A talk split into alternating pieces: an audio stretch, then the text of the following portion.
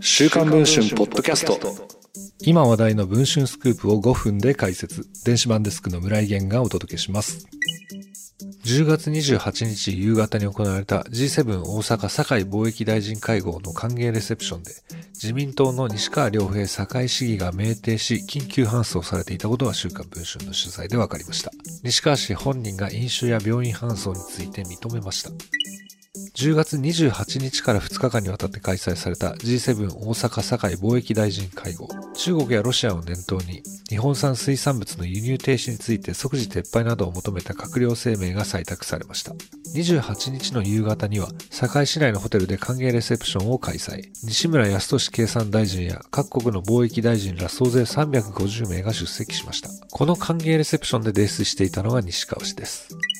西川氏は高校卒業所、会計事務所勤務などを経て、2013年の堺市議補選で初当選。現在は4期目です。昨年の参議院選挙では自身の Facebook で自見花子氏を支援する投稿を重ねていたといいます。目撃者によれば、西川氏はレセプション会場で振る舞われていた日本酒などで酩酊し、救急車で病院まで運ばれていたといいます。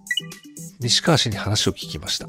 歓迎会で酔いつぶれたとの質問に対しては、あの体調の問題なんですよ。お酒を飲んでいないかと言われたら飲みましたけど、睡眠不足とか他の持病と言いますか、などと話をしました。救急車に乗ったかという問いに対しては、それは記憶にないんですよ。記憶にないというか安全をとって、突然倒れて突然死というような方もたくさんいるようなんで、大事をとって病院に行ったんです。などと語りました。西川氏はレセプション会場でどのような状況になってしまっていたのでしょうか。この詳細は週刊文春の電子版の方で詳しく報じています。それでは本日のポッドキャスト、この辺りで終わります。